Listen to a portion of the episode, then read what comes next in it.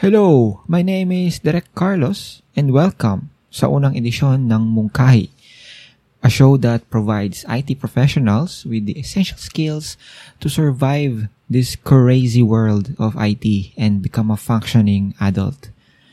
In this episode, we will talk about my story, uh, how I ended up choosing IT as my career path, and why I decided to start a podcast. Okay.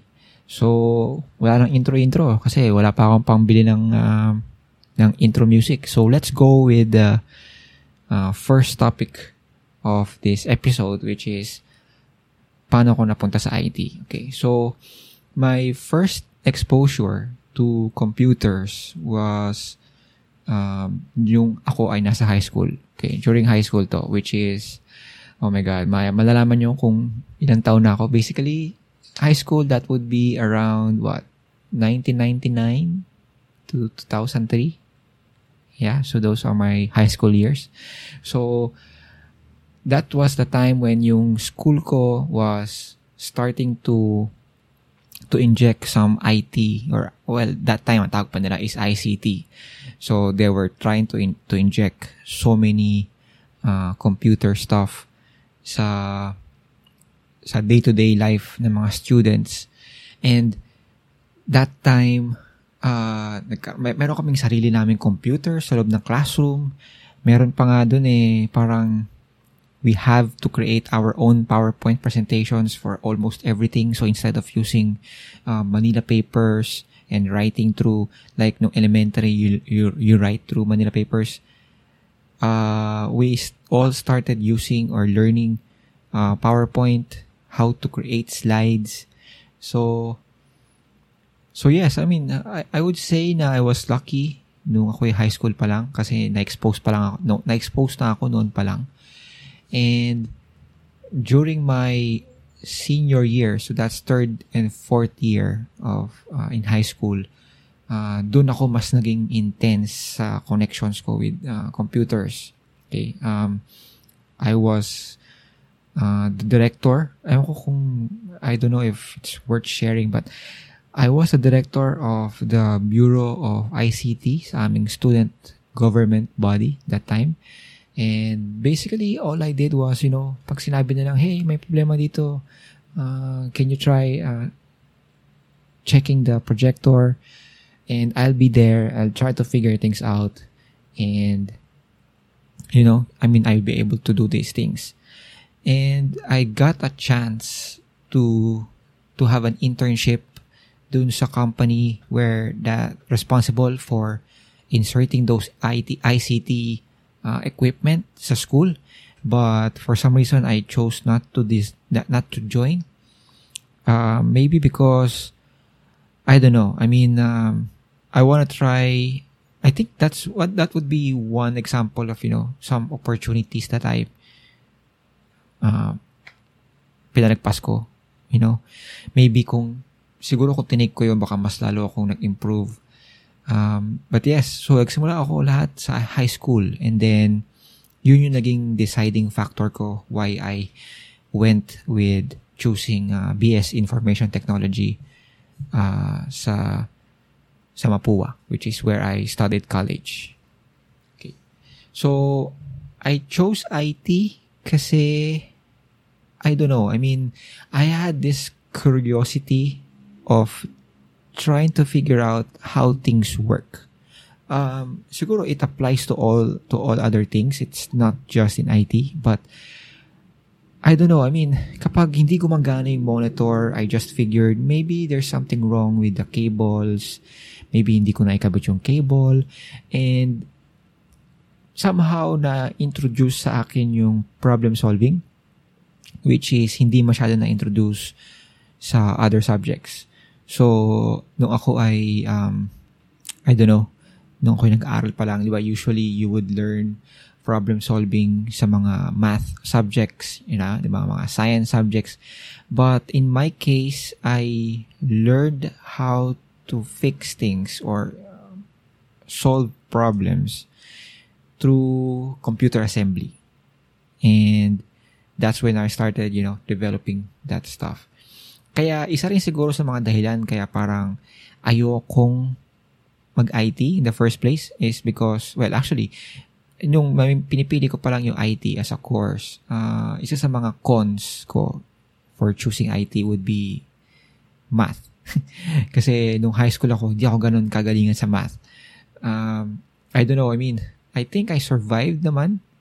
Pero at that time, parang natatakot ako sa math na i-introduce nila sa IT course na parang baka mamaya sobrang hirap na ng mga math dito na hindi ko nakayanin, hindi nakayanin ng utak ko.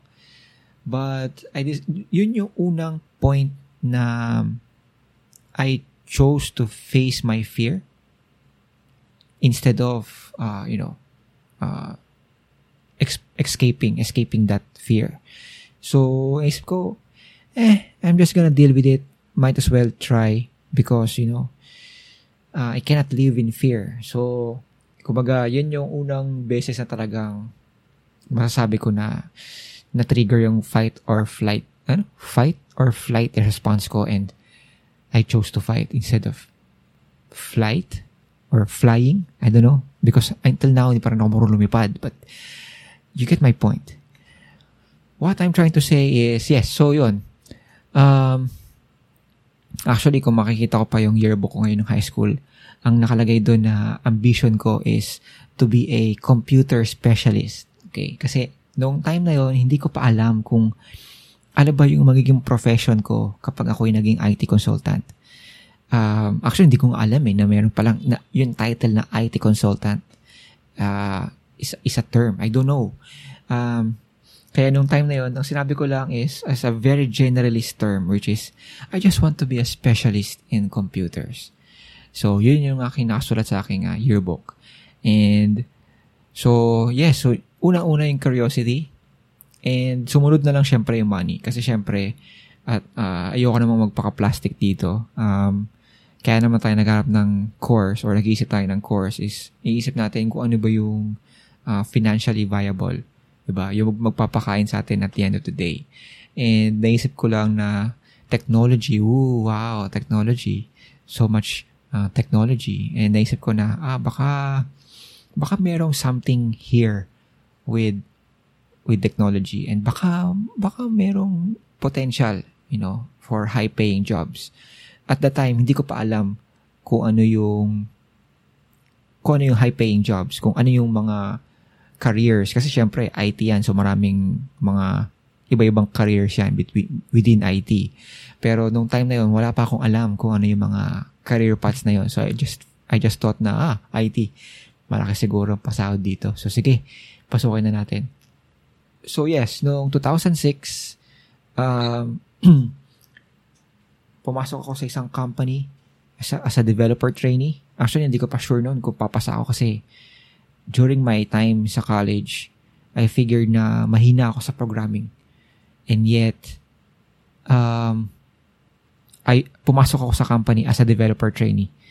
Kasi yung pinipili kong path na which is networking or network engineer, kailangan ng CCNA certification. And wala akong certification. Hindi ako kumuha ng test. Even if, even if nag-practice ako, you know, nag, nag-review ako pero uh, hindi ako kumuha ng CCNA which is uh, kind of, you know, one of one of those things na I just let it the opportunity pass. So So yes, nagpumasok ako sa developer. Um, binigyan kami ng isang makapal na book ng COBOL na we have to learn COBOL programming language in five days. Which is, if you think about it, it's like a very challenging task kasi most of the programming language that we've learned so far all are taught sa school.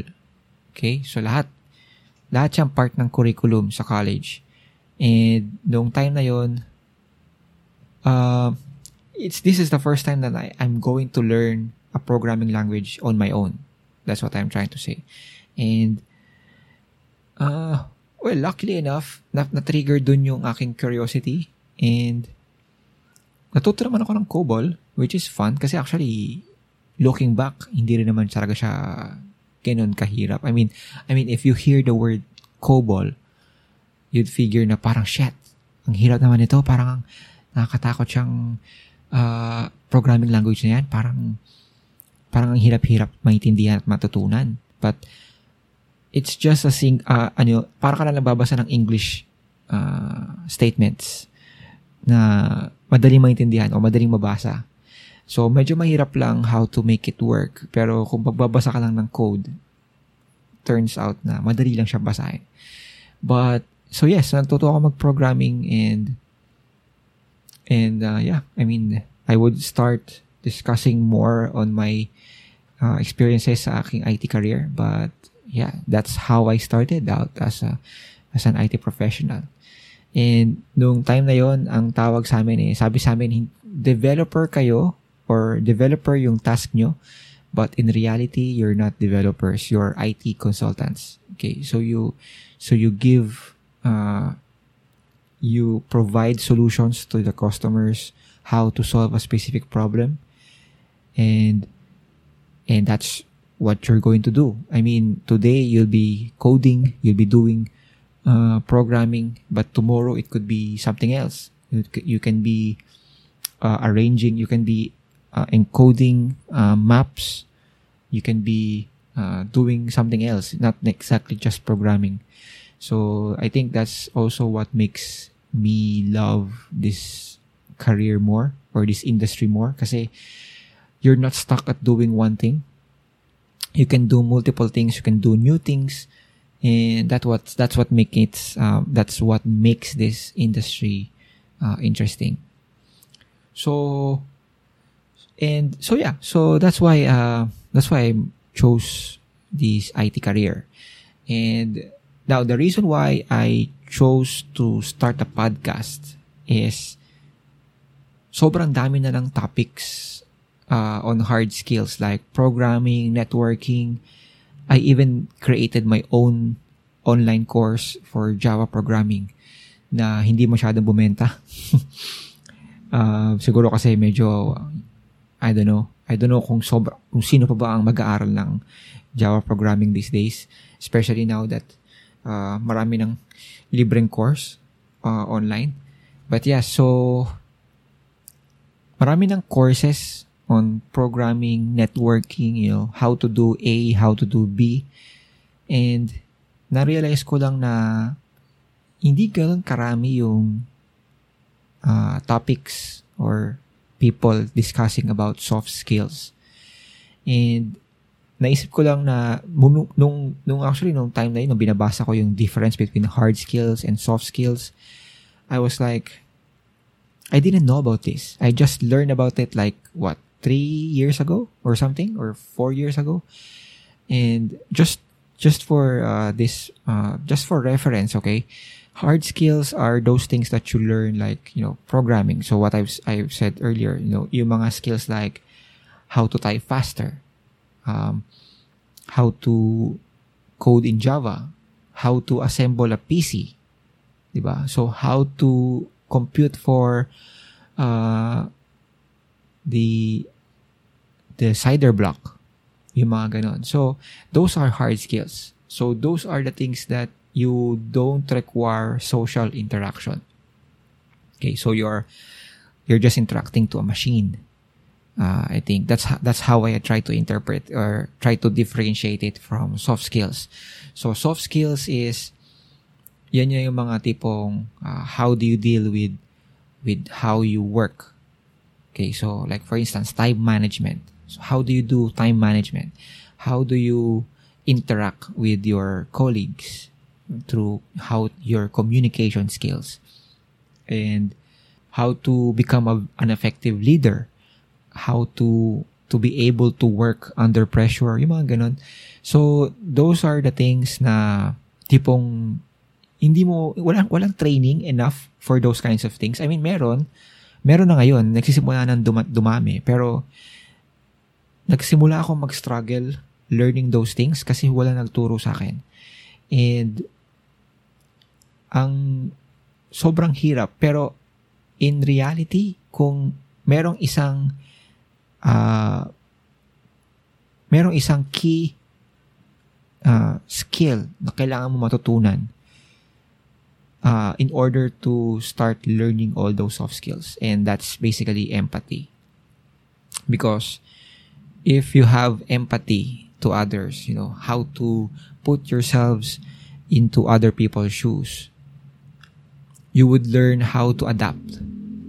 And one of the things na iba, like for instance, like you know na meron kang kailangang i-deliver na project You see, you cannot really complain a lot because wala namang magagawa yung pagko-complain mo on that certain thing. So, the only way to do it is, you know, try to complete that job or that task and then complain later.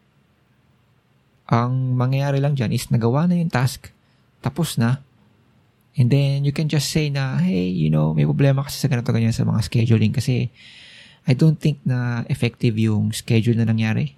But, I mean, that, here's the product. But I'm just saying, kung po pwede sana next time, baka pwede namang i-adjust natin. Yung mga ganun. And, uh, it all starts with empathy. If we know how to, yeah, so I'm, I mean, if we know how to put ourselves on other people's shoes, I mean, though, other things will follow. But, in in still i mean in reality i mean empathy is something that you know it's simple to say it's it, it's sounds so simple to to describe pero it's still difficult especially for for many people kasi like in this case we have been living in this uh, very isolated uh, or isolating world because of social media. We are no longer thinking about other people. We are we are spending more and more time um, with with our with what with uh, with our perspective with our perception of things. So we are no longer i mean social media is supposed to be the thing that connects us but somehow it's slowly splitting us or separating us apart and which is also uh, i think a perfect segue for my next uh, point of topic which is why did i choose uh, podcast as my medium of sharing these things. Uh, bakit hindi ako mag-YouTube like other influencers or uh, online creators, as they say. And naisip ko lang na I, I watched this uh, documentary about the basically the social dilemma. And I learned from these uh, former uh, Facebook uh, engineers or uh, Google engineers where they nakita nila yung disturbing uh, reality of social media sa buhay natin, especially sa mga kids. Okay? Kasi sa atin, well, sa mga kakaedadan ko, uh, walang problema how to control your social media consumption kasi hindi naman tayo lumaki uh, sa social media. Kumbaga, sabi nga natin, mas matanda pa tayo sa social media. Which is the truth. Mas matanda pa tayo sa social media. And we know we already know the life before social media started booming. And for me, uh, I was able to, I mean, pwede ako mabuhay ng walang Facebook. Kasi, you know, I've been able to live my life without it in the first place. So, I can do it now if I want to. And, nung, nung napanood ko yung social dilemma and how it affects our kids, our, our youth, naisip ko na, I don't think I can be I don't think I'm I'll be able to show or share these things sa YouTube or sa I don't know, sa Facebook. I don't know. I mean, I'm not I'm not uh, closing any doors, you know, hindi ako sasarita ng tapos. It could be na tomorrow I'll be starting, you know, YouTube. I don't know. We, we will never know. But for now, my opinion is I don't think posting on social media would help me. sorry. So I don't think it would help. I I mean I don't I don't think that posting on social media will be a uh, be a good idea for me right now. And I mean I can post. I mean I have some uh, links that you can follow if you want to. Um, I can put them sa show notes. But yes, I mean, at this point, parang, parang ayoko muna mag-post sa social media. Or ayoko mag-share masyado doon.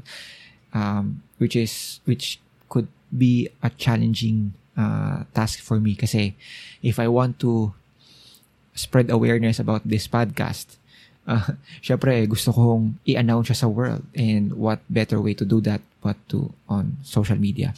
So we will see. I mean, I'm not a hypocrite or anything. I know naman na social media has been uh, part of our lives na.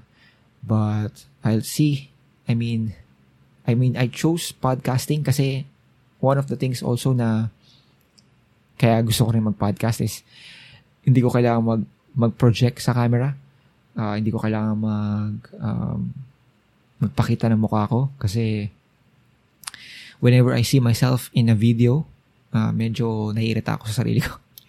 I would like to punch myself kapag nakita ko na yung sarili ko sa sa video. So, I figured na it would be better if I just spread out this uh, this this love, this knowledge, uh, whatever that is, um, to you in a form of an audio para para at least magagawa mo pa rin yung ibang bagay, di ba? Hindi ka fixated dun sa sa medium. Kumbaga, which is which is one of the essential things na diniscuss sa social media eh. Na or I mean, so sorry, sa social dilemma eh. Na parang we are so focused with our phones kasi we are been we have been consuming all this media that that requires all of our senses. And ang gusto ko sana in this podcast medium uh, you can still do some menial tasks like, you know, nagpaghabal habang lilinis ka or habang ikaw ay naliligo or habang gumagawa ka ng ibang items, um, you can still listen to to me, to this podcast. And hopefully, uh, at the end of every episode, eh, meron akong may impart na bagong, you know, bagong knowledge na that can help you uh, conquer your day which is essentially the objective of this podcast. I'm not sh- I'm, I'm not saying na I I am a functioning adult as as what I am trying to describe sa aking intro. Uh, I'm not saying that I'm a, a functioning adult, like a fully functioning adult. Okay, I'm still, you know, I'm still a work in progress, but I would like to share with you what I've learned so far, and I will not try to to create, you know, false truths. Uh, as much as possible, I will post my references sa show notes so you have a reference of uh, kung, kung totoo ba yung mga sinasabi ko and how credible my sources are.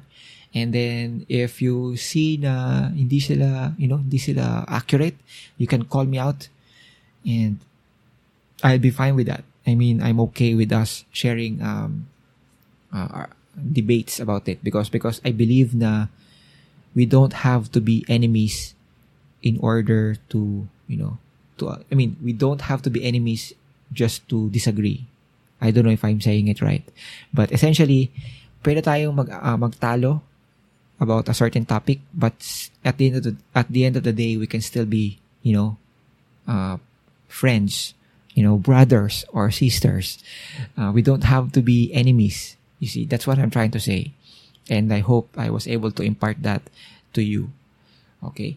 So, uh, to, to end off or to, yeah, to cap off this uh, episode, um, if you are just starting to choose your career, uh, ang suggestion ko sa iyo is, if you want a career, you know, don't go there or don't choose that career simply because maraming pera doon.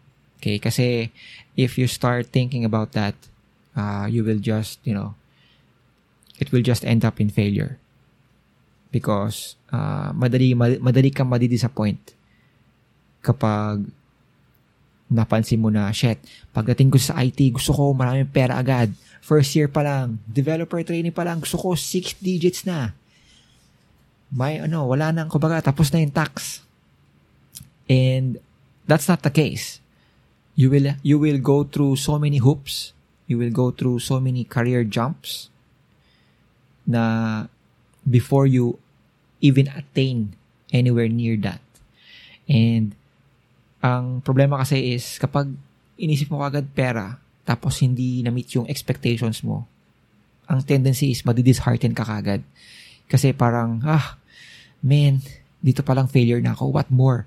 uh, sa mga, so parang wala nang point para magpatuloy. Parang ganun. Sobrang dramatic. But yes, I mean, that's, that's the point. That's, that's what I'm trying to say.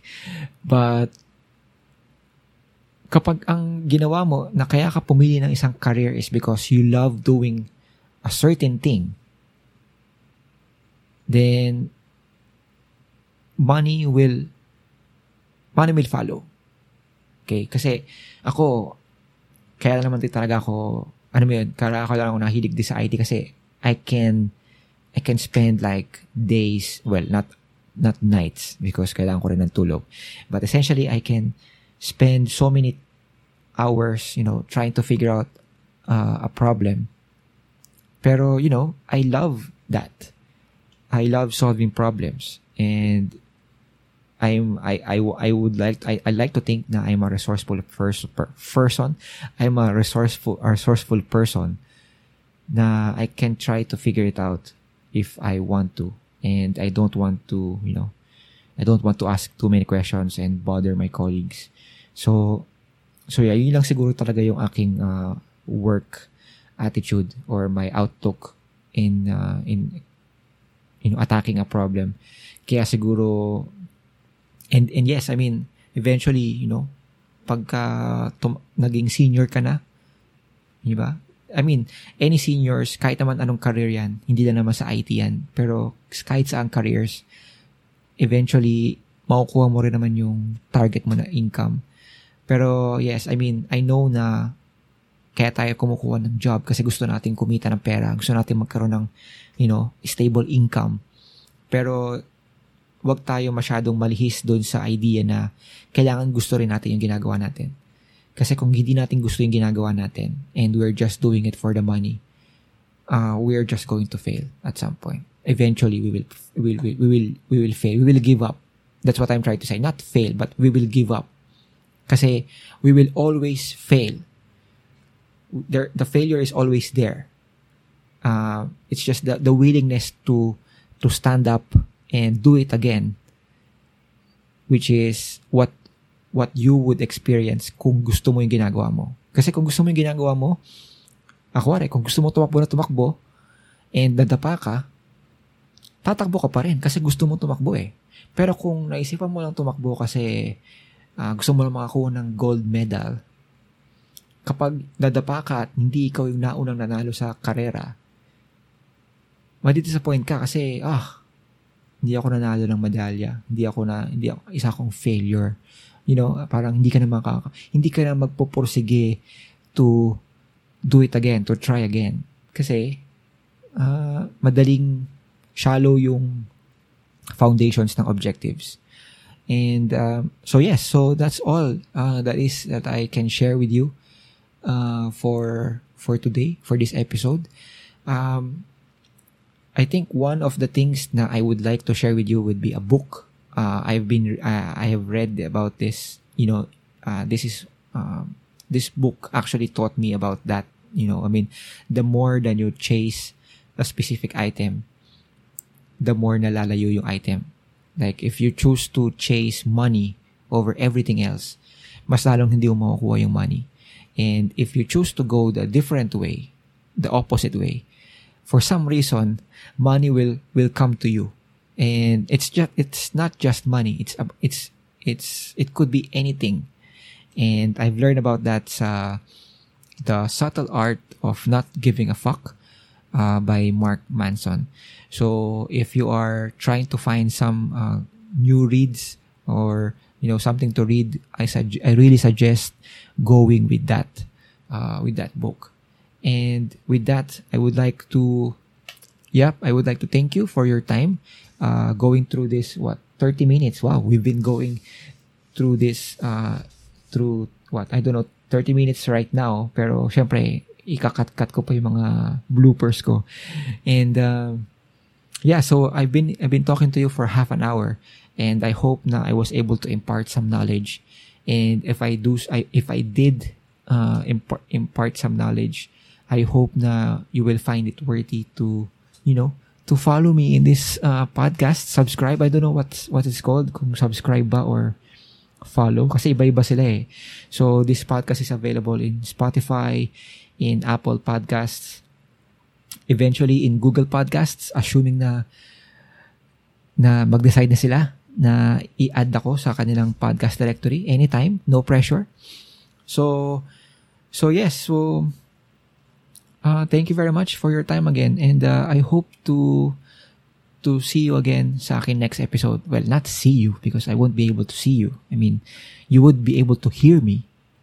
I think uh, the the right term is um, I hope to I hope you to listen to me the next episode. I don't know. I'm just blabbering here.